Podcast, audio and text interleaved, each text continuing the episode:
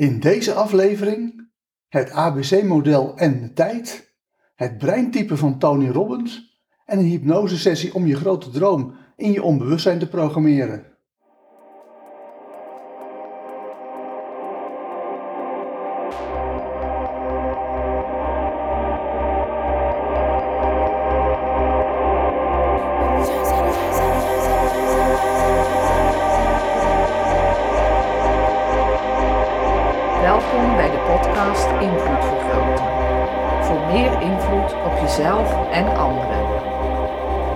NLP Master Trainer en door de Vrije Universiteit gecertificeerde OBM Trainer Coach Joost van der Leij.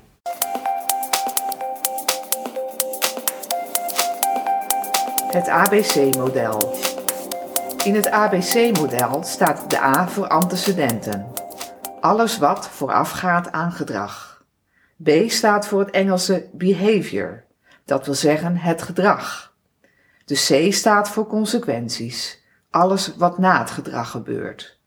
Consequenties hebben veel meer invloed op toekomstig gedrag dan antecedenten. Het ABC-model en de tijd. Het is heel belangrijk wanneer je met het ABC-model werkt om goed te begrijpen dat het een model is door de tijd heen. Eerst heb je de antecedenten, alles wat aan het gedrag vooraf gaat. Vervolgens heb je het gedrag en daarna heb je de consequenties. Maar dat betekent puur dat het alleen maar een volgorde is wat in de tijd is. Letterlijk, op tijdstip 1 heb je antecedenten, op tijdstip 2 heb je gedrag en op tijdstip 3 heb je de consequenties. De reden waarom we het ABC-model gebruiken is omdat onderzoek, heel veel onderzoek, echt meer dan 60.000 uh, on, verschillende uh, onderzoekstrajecten, met name naar dieren, maar ook naar mensen, laten zien dat consequenties veel meer impact hebben op toekomstig gedrag dan de antecedenten.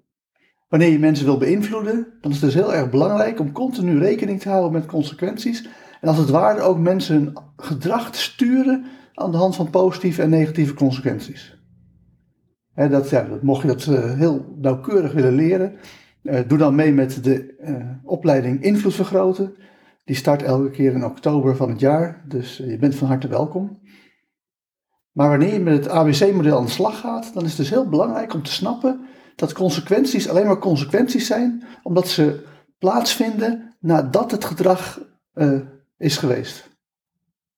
En het is dus verkeerd om te denken dat consequenties de oorzaak van toekomstig gedrag zijn. Het enige dat positieve consequenties doen, is de kans vergroten dat in de toekomst uh, gedrag opnieuw gedaan zal worden. En het enige wat negatieve consequenties doen, is de kans verkleinen dat gedrag weer in de toekomst plaatsvindt. Maar het is nooit een oorzaak. Het is alleen maar kans vergroten of kans verkleinen. En zelfs Skinner, de vader van het ABC-model, de man die het, of de wetenschapper die het allemaal heeft uitgevonden, zei in 1953 al in een boek dat heet Science and Human Behavior, dat het verkeerd was om te denken in termen van oorzaak-gevolg en veel beter is om te denken in termen van waarschijnlijkheid. En toch zie je dat ook in Nederland, hè, als je kijkt naar Behavior Management, dat is waarschijnlijk in Nederland uh, de methode die het meest gebruik maakt van, uh, ABC, uh, van het ABC-model. En dat is ook wat we mensen onderwijzen in de invloedvergrote opleiding. Maar dan zie je toch dat een hoop middelmatige en OBM-trainers doen alsof de consequenties oorzaken zijn. Dus ons brein is zo gewend om te denken in termen van oorzaken. Onze hele maatschappij draait op oorzaken. We hebben ook echt in ons brein hersencellen zitten die jou belonen voor het vinden van een oorzaak-gevolgredenering. Omdat het evolutionair enorm handig is wanneer je dat doet.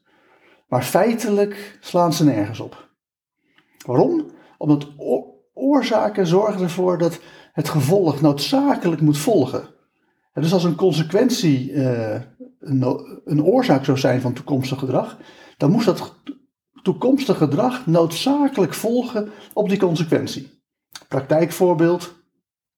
Stel je wil een kind uh, leren om uh, snel uh, de kleren aan te trekken wanneer je school moet, schoenen, jas. Dan is het heel slim om elke keer wanneer je kind dat doet, dat te belonen met iets wat het kind graag wil. heel vaak denken mensen dan meteen aan geld of aan snoep of dat soort dingen. Maar je kan bijvoorbeeld het kind ook belonen met even tijd voor zichzelf. Zoek uit wat voor, voor dat kind een beloning is en zorg dat je dat koppelt aan het snel schoenen aantrekken, jas aantrekken wanneer we naar school toe moeten.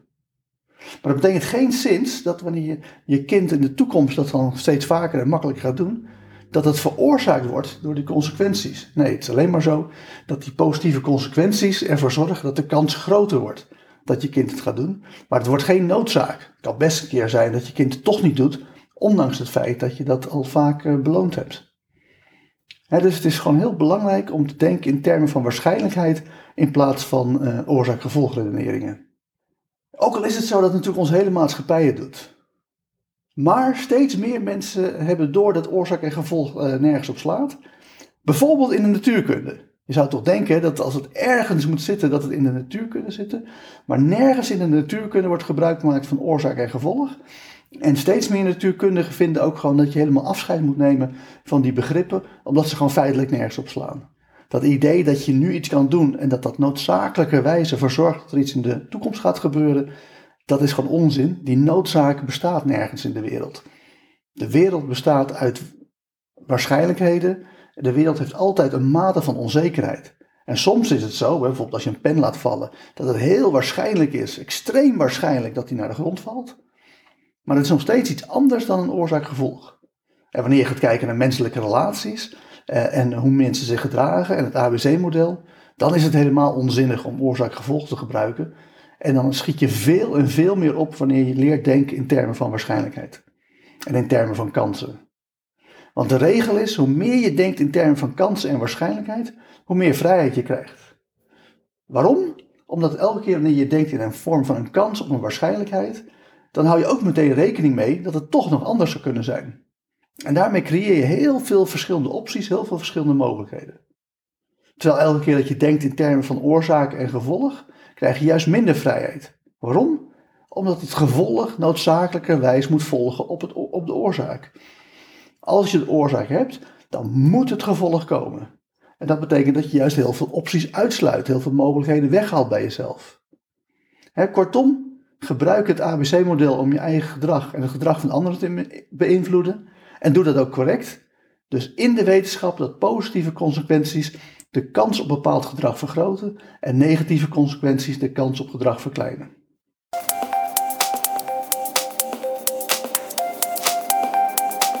Het breintype van een beroemd persoon. Net zoals er lichaamstypen zijn, heeft iedereen ook een van de negen breintypen. Je breintype bepaalt voor een flink deel je gedrag. Het breintype van Tony Robbins. Tony Robbins heeft breintype 3, de succesvolle werker. dat zie je meteen terug in de geschiedenis van hoe Tony Robbins uh, NLP, neurolinguistisch programmeren, heeft geleerd. Hij was net als ik een leerling van Richard Bentler, de uh, gekke hippie die het in de jaren 70 allemaal heeft bedacht. Alleen zie je dat vanwege zijn type 3 brein, dat hij dat veel massaler is gaan oppakken, veel commerciëler dan hoe Richard Bentler het ooit gedaan heeft. Hij is een van de allerbeste leerlingen van Richard Bentler. En ze hebben ook echt een hele tijd samengewerkt. Maar vanwege dat type 3 brein wat Tony Robbins heeft, is hij gewoon veel beter in staat geweest om te bedenken: oké, hoe kan ik zoveel mogelijk mensen aanspreken? Hoe kan ik ervoor zorgen dat het heel erg groot wordt? Dus dat betreft ben ik hem ook dankbaar, eh, want hij heeft eh, mede NLP eh, zo groot gemaakt. Daar profiteer ik nu ook van. Maar toch, Tony Robbins heeft juist vanuit het commerciële en die drang om heel veel geld te willen verdienen, wat typisch is voor type 3 succesvolle werkers, heeft hij toch ervoor gekozen om een soort middle of the road Amerikaanse leven aan te spreken. Waarbij hij niet alleen NLP jou leert, op een manier dat je gewoon zelf de tools krijgt, maar ook de vrijheid om zelf dan vervolgens je hele leven vorm te geven. Wat Richard Bentler heel graag bij mensen geeft, als hippie, vrijheidslievende hippie. Nee, met Tony Robbins krijg je niet alleen die tools, maar krijg je vervolgens ook nog eens een keer een heel pakket over hoe je, uh, dat je vegetariër moet worden, hoe je moet investeren voor je toekomst, hoe je pensioen regelt, al dat soort zaken. Daar hebben heel veel mensen natuurlijk behoefte aan, is heel commercieel om te doen. Alleen ja, gelukkig is het zo dat Richard Bentler en ook ik wij hebben weinig zin in dat middle of the road verhaal. Wij vinden het leuker om gewoon met hele bijzondere mensen aan de slag te gaan in plaats van, uh, van die middelmatige mensen. Bovendien ben ik er trots op dat uh, Terror Jaap, uh, de, ja, hij is tegenwoordig iets minder bekend, maar hij had ooit de Gouden Kooi gewonnen. En die heeft zowel bij mij trainingen gedaan als bij Tony Robbins. En toen hij terugkwam van Tony Robbins, zei hij tegen mij: Joost, je mag gerust iedereen vertellen, je bent beter dan Tony. En natuurlijk niet eh, qua aantallen deelnemers of hoeveel geld ik ermee verdien, maar puur op het gebied van het feit dat je bij mij veel beter de technieken leert en die veel meer kan gebruiken om gewoon je eigen leven vorm te geven, in plaats van dat je zeg maar het leven zoals Tony Robbins denkt dat het leven moet zijn. En je kan ook zien dat uh, Tony Robbins, uh, ook een typisch een voorbeeld van uh, hoe type 3 succesvolle werkers in elkaar zitten, is die had een een contract met Richard Bentler dat hij licentiekosten moest afdragen voor het gebruik van neurolinguistisch programmeren. En dat, ja, dat kostte hem geld, dus dat wilde hij niet. Dus heeft hij een nieuwe naam verzonnen, neuroassociatieve conditionering, waardoor dat hij officieel niet aan NLP doet, ook al is NAC, NAC, neuroassociatieve conditionering, gewoon NLP. Dat is typisch iets van het bedrog van type 3, de succesvolle werker.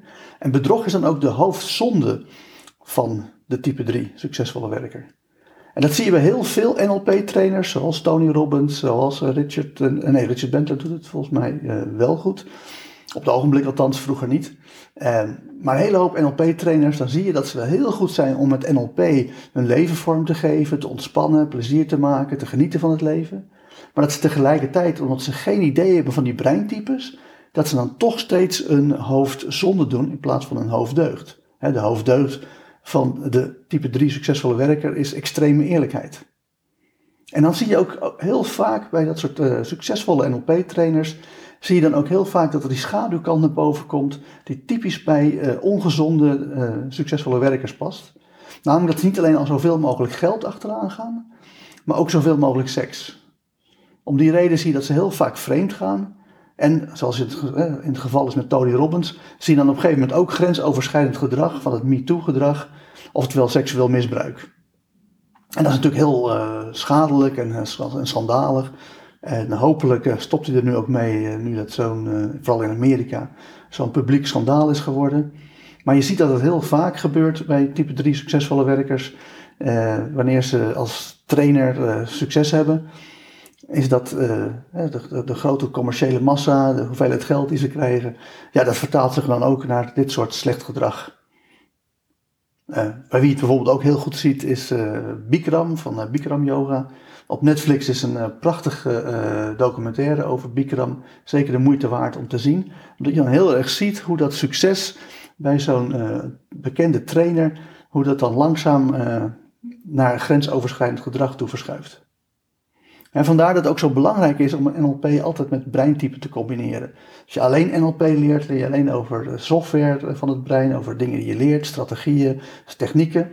Maar zien mensen over het hoofd dat er ook een stuk hardware stuk aan het eh, brein zit. En dat het hardware voortkomt met evolutionaire gedragspatronen, zoals bijvoorbeeld de hoofdzonde, maar ook de hoofddeugd. En nogmaals, je ziet best wel veel eh, NLP en hypnose trainers, ook in Nederland, met breintype 3. Uh, en die prima kunnen ontspannen, maar dan nog steeds hun hoofd zonder bedrog doen in plaats van een hoofd door uh, extreme eerlijkheid. Kortom, hoe massaler en commerciëler hypnose en NLP gegeven wordt in een training, hoe meer je moet bedenken van hé, hey, misschien wordt het wel georganiseerd en, en de trainer wel iemand met een type 3 brein. En vandaar als je dan ja, met een ongezonde type 3 uh, eh, trainer te maken hebt, dat je echt goed moet oppassen. Nogmaals, type 3 succesvolle werkers kunnen ook heel gezond zijn. Maar helaas is het zo dat uh, ja, je daarvoor en moet leren om je goed te ontspannen, plezier te maken, genieten van het leven met NLP-technieken. En het inzicht moet hebben in hoe breintypes werken, zodat je ophoudt met je hoofdzonde en begint met je hoofddeugd.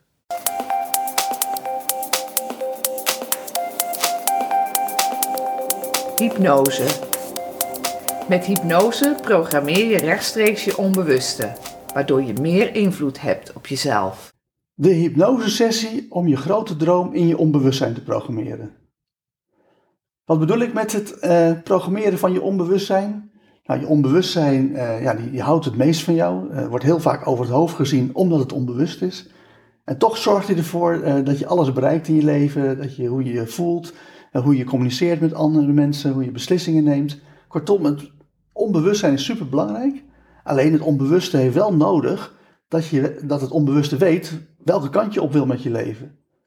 En daarvoor is het belangrijk dat je je onbewuste dus programmeert om de goede kant op te gaan.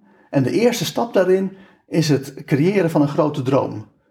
Uh, ik heb een enorme hekel aan ambitie. Voor die mensen die mijn boek uh, Taal van Joost kennen, die weten ook dat ambitie des duivels is.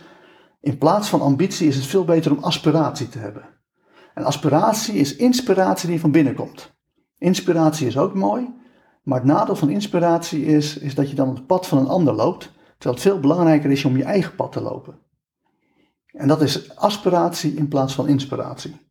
En als mensen ook zeggen, nou ik heb een training gevolgd, een hele inspirerende trainer, dan is dat mooi. Maar het is natuurlijk veel beter wanneer je een training volgt en dan tot de conclusie komt, nou ik heb echt zoveel aspiratie gekregen dat ik nu met mijn grote droom aan de slag ga.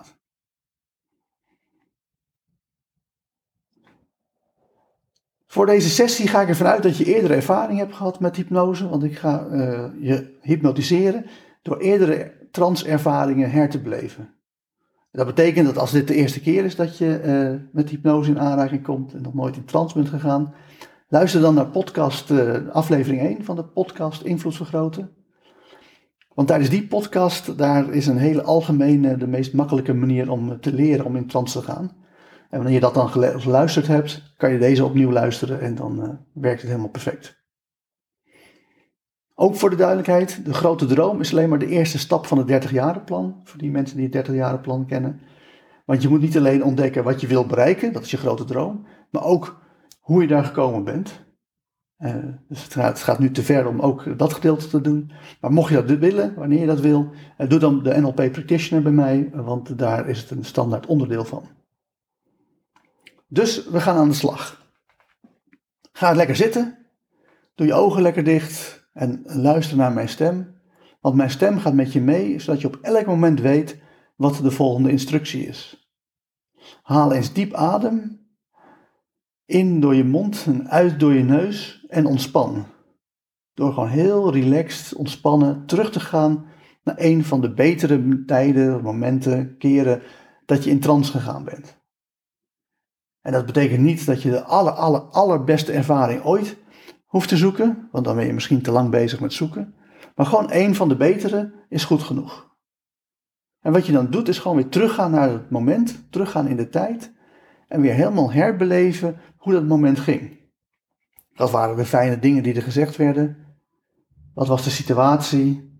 Hoe voelde je? En met name, waar voelde je als eerste die ontspanning opkomen? Was het een soort warme deken die van boven naar beneden ging. En je begon in je hoofd en over je schouders, je nek, je armen, je borstkas, je buik, je benen, je voeten ging.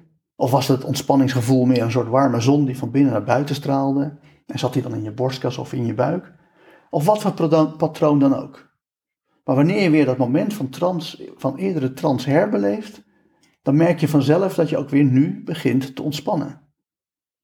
En dat je opnieuw opnieuw geldt dat je weer op diezelfde manier heel ontspannen, relaxed, diep de hypnose ingaat. Of diep de hypnotische trance ingaat.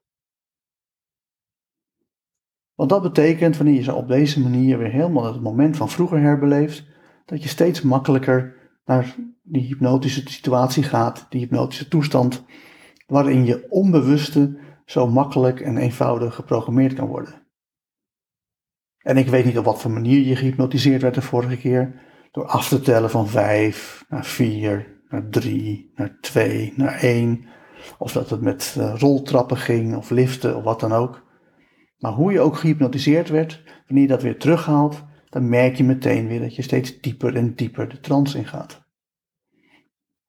En tegelijkertijd, wanneer je dat doet, is het ook heel belangrijk en heel handig om een hele krachtige wil te ontwikkelen om te zorgen dat je ook heel diep de trance in wil gaan.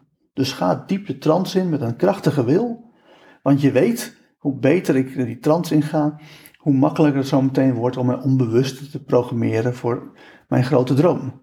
Dat het heel succesvol wordt, dat mijn leven heel fantastisch wordt, dat ik echt ga genieten van het leven.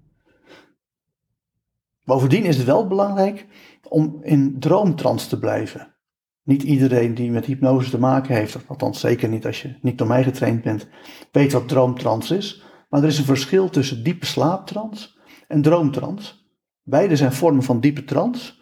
Alleen in diepe slaaptrans ben je geheel onbewust. Terwijl in diepe droomtrans je nog perfect kan uh, hallucineren, verbeelden, uh, voelen en gedachten kan hebben. Ook al heb je ze vaak uh, maar één van die. Of je zit alleen maar in het gevoel, of alleen maar in de verbeelding of in de gedachten. En voor deze oefening is het handig wanneer je daadwerkelijk diep in een hypnotische trance bent en tegelijkertijd goed kan verbeelden over hoe je leven er over 30 jaar uitziet. want je grote droom is eigenlijk gewoon zien het aller, allermeest positieve verhaal wat jij kan bedenken over 30 jaar. En aangezien ik beter ben in positieve verhalen verzinnen dan jij, als die kans is groot, ga ik het voor je invullen, maar op zo'n manier dat wanneer je mijn verhaal hoort, dat je zelf helemaal het precies zo maakt als dat jij het wil hebben. want wanneer je kijkt naar die twee uitersten van tussen Richard Bentler, die als hippie je alleen maar tools wil geven waarna je het nou helemaal zelf moet uitzoeken, en Tony Robbins, die niet alleen tools geeft, maar ook meteen je hele leven invult op de Tony Robbins manier, is het zo dat ik de gulden middenweg bewandel. Ik denk dat het handig is om te zorgen dat je tools hebt en dat je dan zelf het leven bepaalt. En tegelijkertijd dat het ook handig is om wel een grote droom te hebben waarin alle belangrijke zaken van het leven ook goed op orde zijn. Dus dat gaan we nu doen. dus wat je doet is gewoon een beeld maken van hoe jouw leven eruit ziet over 30 jaar. En mocht je ervaring hebben met tijdlijnen, zet dan ook dat beeld op je tijdlijn over 30 jaar. En maak het heel groot, zodat ook al is het nog heel ver weg, je het toch al goed kan zien. En mocht je geen tijdlijnen kennen, dan is het geen probleem. Dan is een groot beeld over uh, je, hoe je leven er over 30 jaar uitziet goed genoeg. En mocht je het leren, doe gerust de NLP Practitioner bij mij. Dus hier beginnen we. Je hebt een groot beeld, je bent relaxed, ontspannen, je voelt je goed. Je maakt het enorm grote beeld over hoe je leven er over 30 jaar uitziet. En het belangrijkste is dan dat je als eerste ziet dat jij er nog bent. Want het zou zonde zijn dat als je wel je grote droom zou behalen, uh, zonder dat je er zelf bij bent en dat je nabestaanden dan hebben hebben van, nou, dat had hij mooi gevonden hoor. Het is jammer dat hij er niet meer is, maar dit had hij helemaal geweldig gevonden. Dus zie als eerste dat je er over 30 jaar nog bent.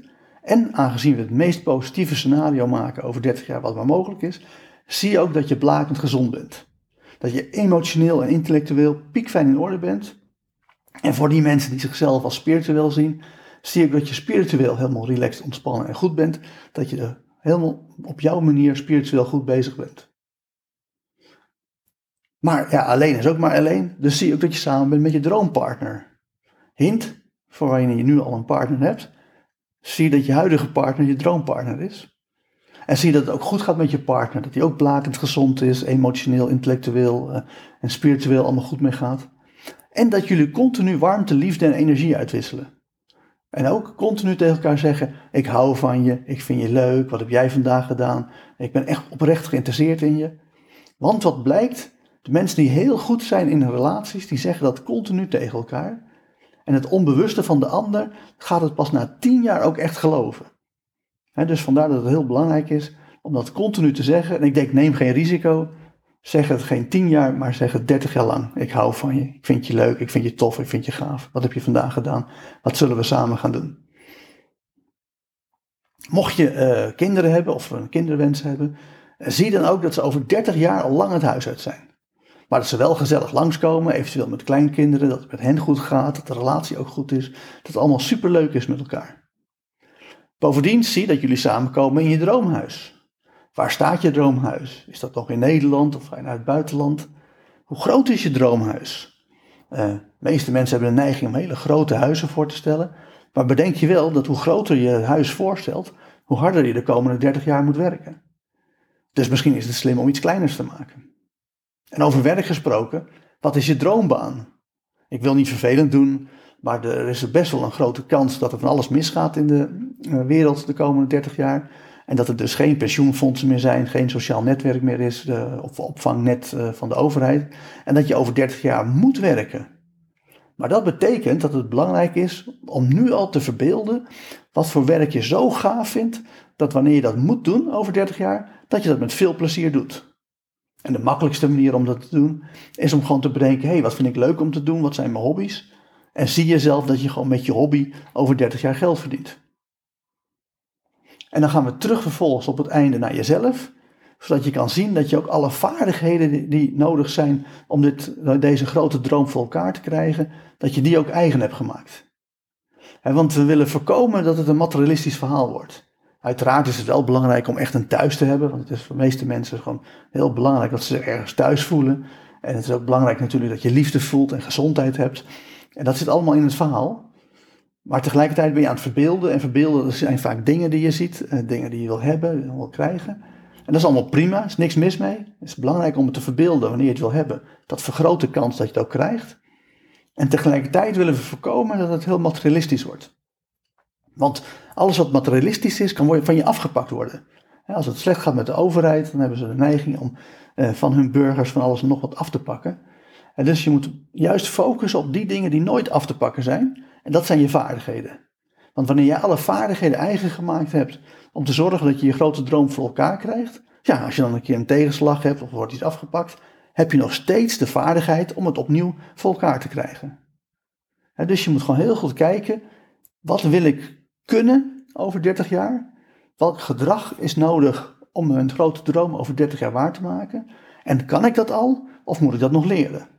En heel belangrijk bij dat is, is dat wanneer je het nog niet kan, dat je dan wel ziet dat je het over 30 jaar kan, zonder dat je al gaat denken dat je het nu al kan.